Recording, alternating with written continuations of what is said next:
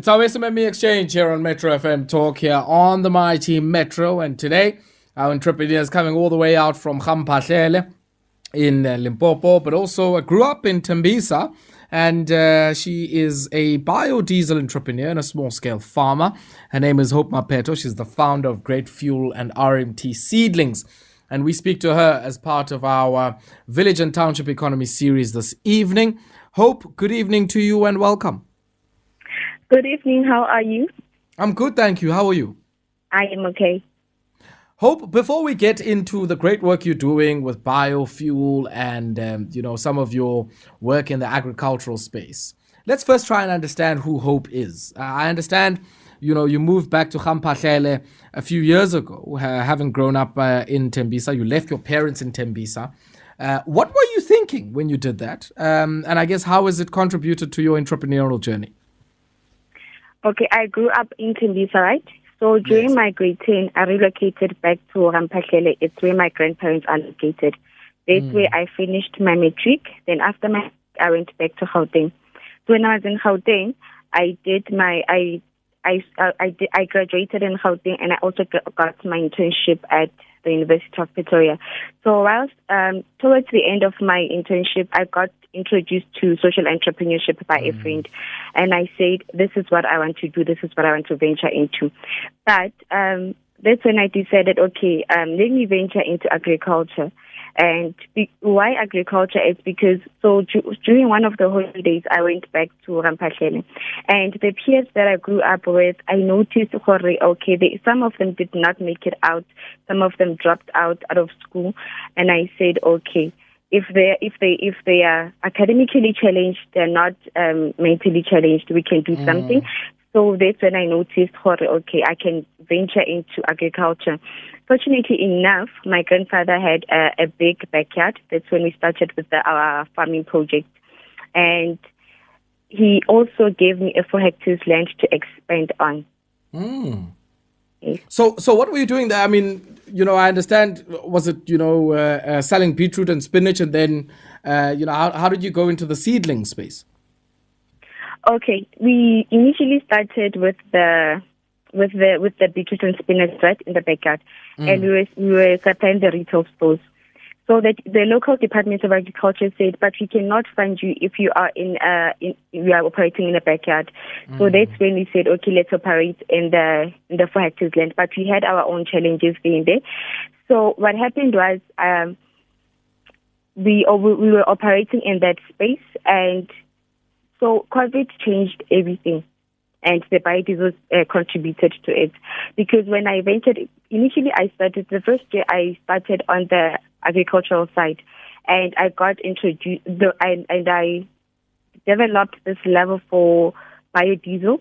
The thing is, when when I was operating in the agricultural space, I noticed that there were businesses that they would come into the community and they would sell this oil, but I didn't under- understand this oil because it is not branded. When I did my research, I I found out that this oil was taken from restaurants and bleached, then repackaged to sell to low-income households. For me, it was a concern. I said I need to disrupt this market. So that's when I ventured into agriculture, into biodiesel. That's when I found myself doing biodiesel. So because of there's so much, the biodiesel is time demanding. And also the agricultural side, it's also time demanding. So just after COVID-19, when it hit, so um, many many people, many youth, I would say the youth in the community, many everyone, not not really everyone, but most of the people um, ventured into agriculture. They wanted me to mentor them. They wanted they started their backyards. So what I noticed was a, a, a gap of there's no seedlings in the in where, where so where we bought seedlings, it was around a two hours drive. And I said, "Oh, okay, this is a gap that I should tap into. This is seedlings. I should, I can, I can supply the the aspiring farmers with the seedlings, and I can also move myself away from growing the crops and give them space and mentor them into that. It also gives me space to focus on the biodiesel side. Let's talk about the biodiesel side. We'll come back to to the seedlings, and I guess you know um, the the uh, agro processing opportunities that you see there. But biodiesel, what are we talking about when we talk about that? Um, and I guess from a fuel perspective, um, you know, how does it contribute to local fuel needs, uh, which are, are critical in any, I guess, agricultural operation? Sorry, I didn't get that. No, no. So I'm asking, uh, how did the sort of biodiesel story start? And and maybe firstly, what is biofuel? Uh, when we talk about you know biofuel, which is critical, I guess, uh, as a supplement to fuel needs for any agricultural operation. Okay, biodiesel is renewable, biodegradable fuel manufactured domestically from vegetable oils. And its benefits or advantages, rather, it's, it has lubricating properties that gives the engine a longer lifespan. It's, it has reduced carbon, carbon, di- carbon monoxide emissions. It also, it also reduces the greenhouse gases. And fortunately enough, um, the Minister of um, Energy said that the, there's a regulation that the, bio, the, the diesel has to be blended with the biodiesel due to these advantages. So the biodiesel can be made from your um, animal fat, can be made from your used cooking oil, which you fetch from the restaurant, your sunflower, your soybean, your castor seeds. Yes. Okay, all right. I mean, I find that quite interesting. So, so when you produce it, who who are some of the people who come and buy it from you? It's the so we have the local construction company who comes. We have Okay. the the farmers. This the agricultural sector is also coming, and um, I would say that we got due to the quality that you're producing now. The advantage of that is the petroleum companies also give us letters of intent. They are very positive and they they're very interested in the products to blend their diesel with our biodiesel. Pause there for a second, Hope. Uh, we're going to take a quick spot break. When we come back, I want us to talk about those letters of intent. Okay.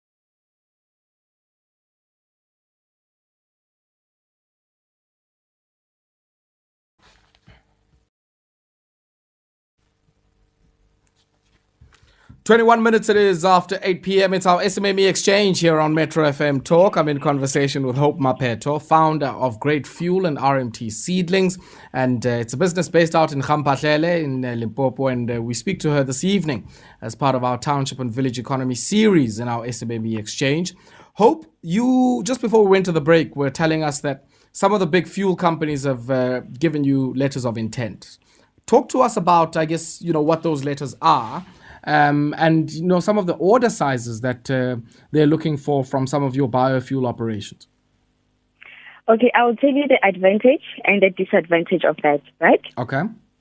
So when we were when we were starting with the biodiesel with the biodiesel samples, I got so excited and I approached these companies and I told I sent them a proposal. They said, "Okay, send us the samples," and I sent them the samples. And so they were quite pleased with the samples, and they said, "Okay, we are interested um, in." In, in, in purchasing the biodiesel from you. So, but it's large quantities. I think Jorge, I got so excited with the, the biodiesel business before I could even put my systems in, into place.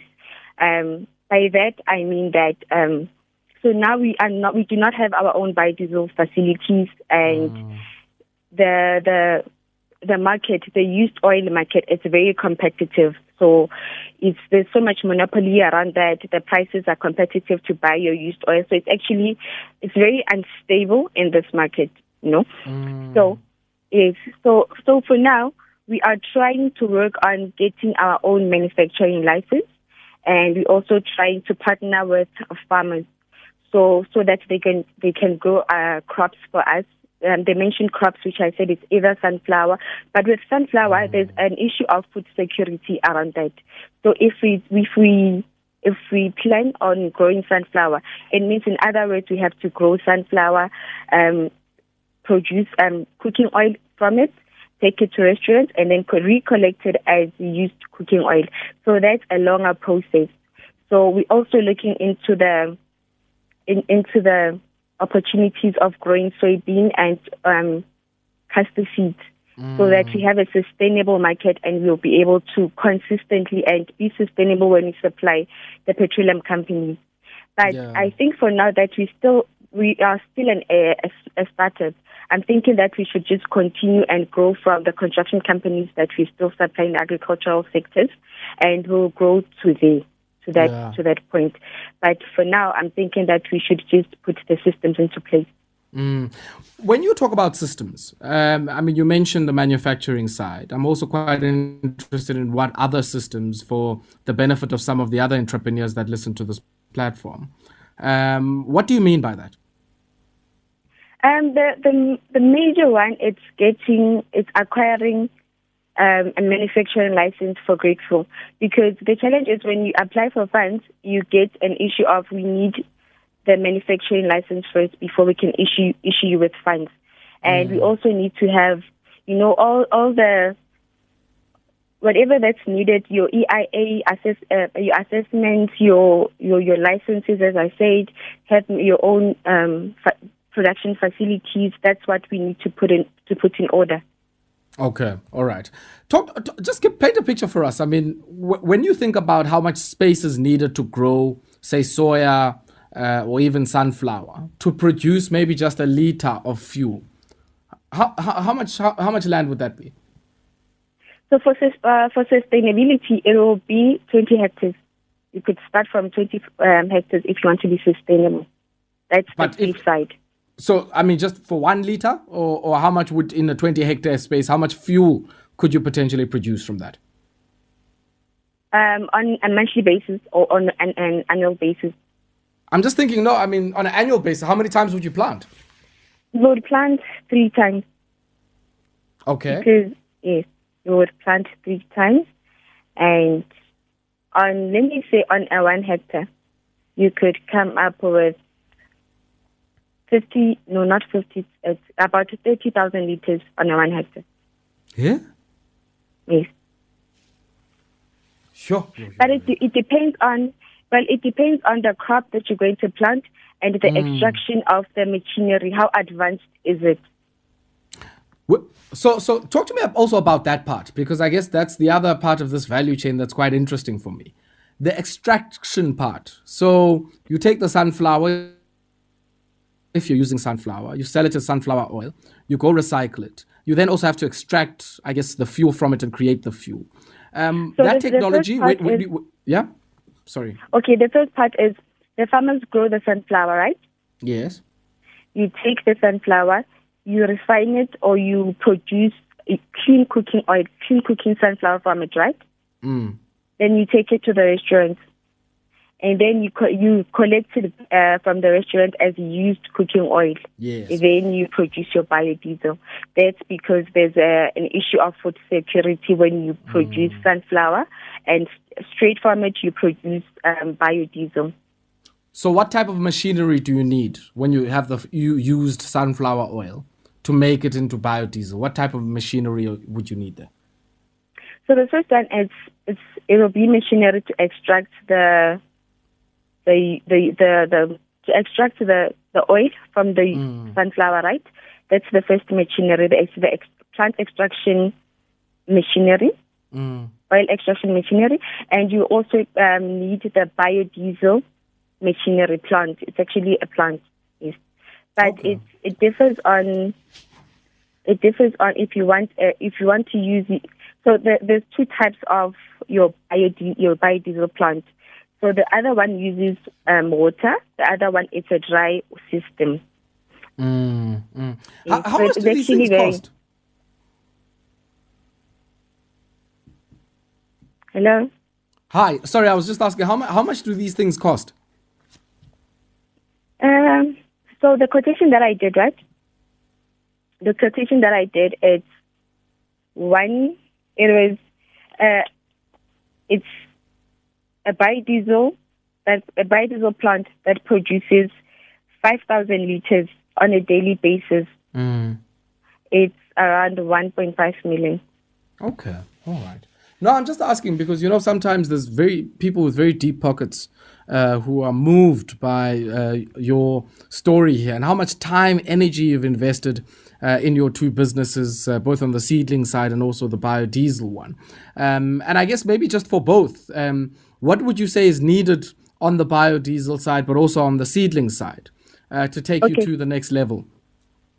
Okay, when it comes to the seedling side, right? Mm. Honestly, I don't require any funding, but what I require is a potential. Let me say, if I should I get a commercial market for me to supply with a, a commercial farmer for like me to supply with the seedlings. I think I'll be good to expand on my own from the profit. Mm, okay. I if right. I don't need any funding from that side. I think I just need a commercial um, farm to supply. Okay. And when it comes to the when it comes to the the biodiesel side, what I need is a the major need it's a manufacturing. It's for me to it's for GreatFuel to get its own manufacturing license. Mm, mm. And and I mean, you spoke about that, I guess, at length, and maybe just as a last one. Um, in that process, I mean, what are the steps you have to follow, and where are you in that process? And with the manufacturing license. Yes, yeah. Well, I'm not really far because what I did is I applied um, for funds from this other institution, right? They mm. were very keen on on on supply on sponsoring with the funds, right? But it it it came a, a point where they said, but we need the manufacturing license. So I only mm. knew Hore the manufacturing license needs to be pro- needs to be produced before they can supply with the funds. So this is where I am, and I said to them, but it's very costly to get a manufacturing license, and I don't think I'll get that if I don't get the funds. So it's just a back to back situation. Actually, it's a bit of a chicken and egg scenario, but I certainly hope many of the people, uh, especially those uh, uh, who are farming out in Limpopo, are listening to us. Uh, and mm-hmm. also many of those who, um, I guess, are in positions where they might be able to assist you to uh, set up your manufacturing plant. I certainly hope many of those are listening. Uh, and uh, yeah, hope uh, it's been a real pleasure to hear from you and uh, uh, to be inspired by your fascinating and great story. And thank you very much for your time this evening. I appreciate it. Thank you so much. Thank you. Hope Mapheto, the founder of GreatFuel and RMT Seedlings. And uh, yeah, I certainly hope many of you there with deep pockets uh, uh, who uh, I guess are interested in some of uh, uh, these spaces can respond favorably to some of the needs there that Hope has to scale her operations and with it bring a considerable amount of jobs. Send us your voice notes on 079 191 4270.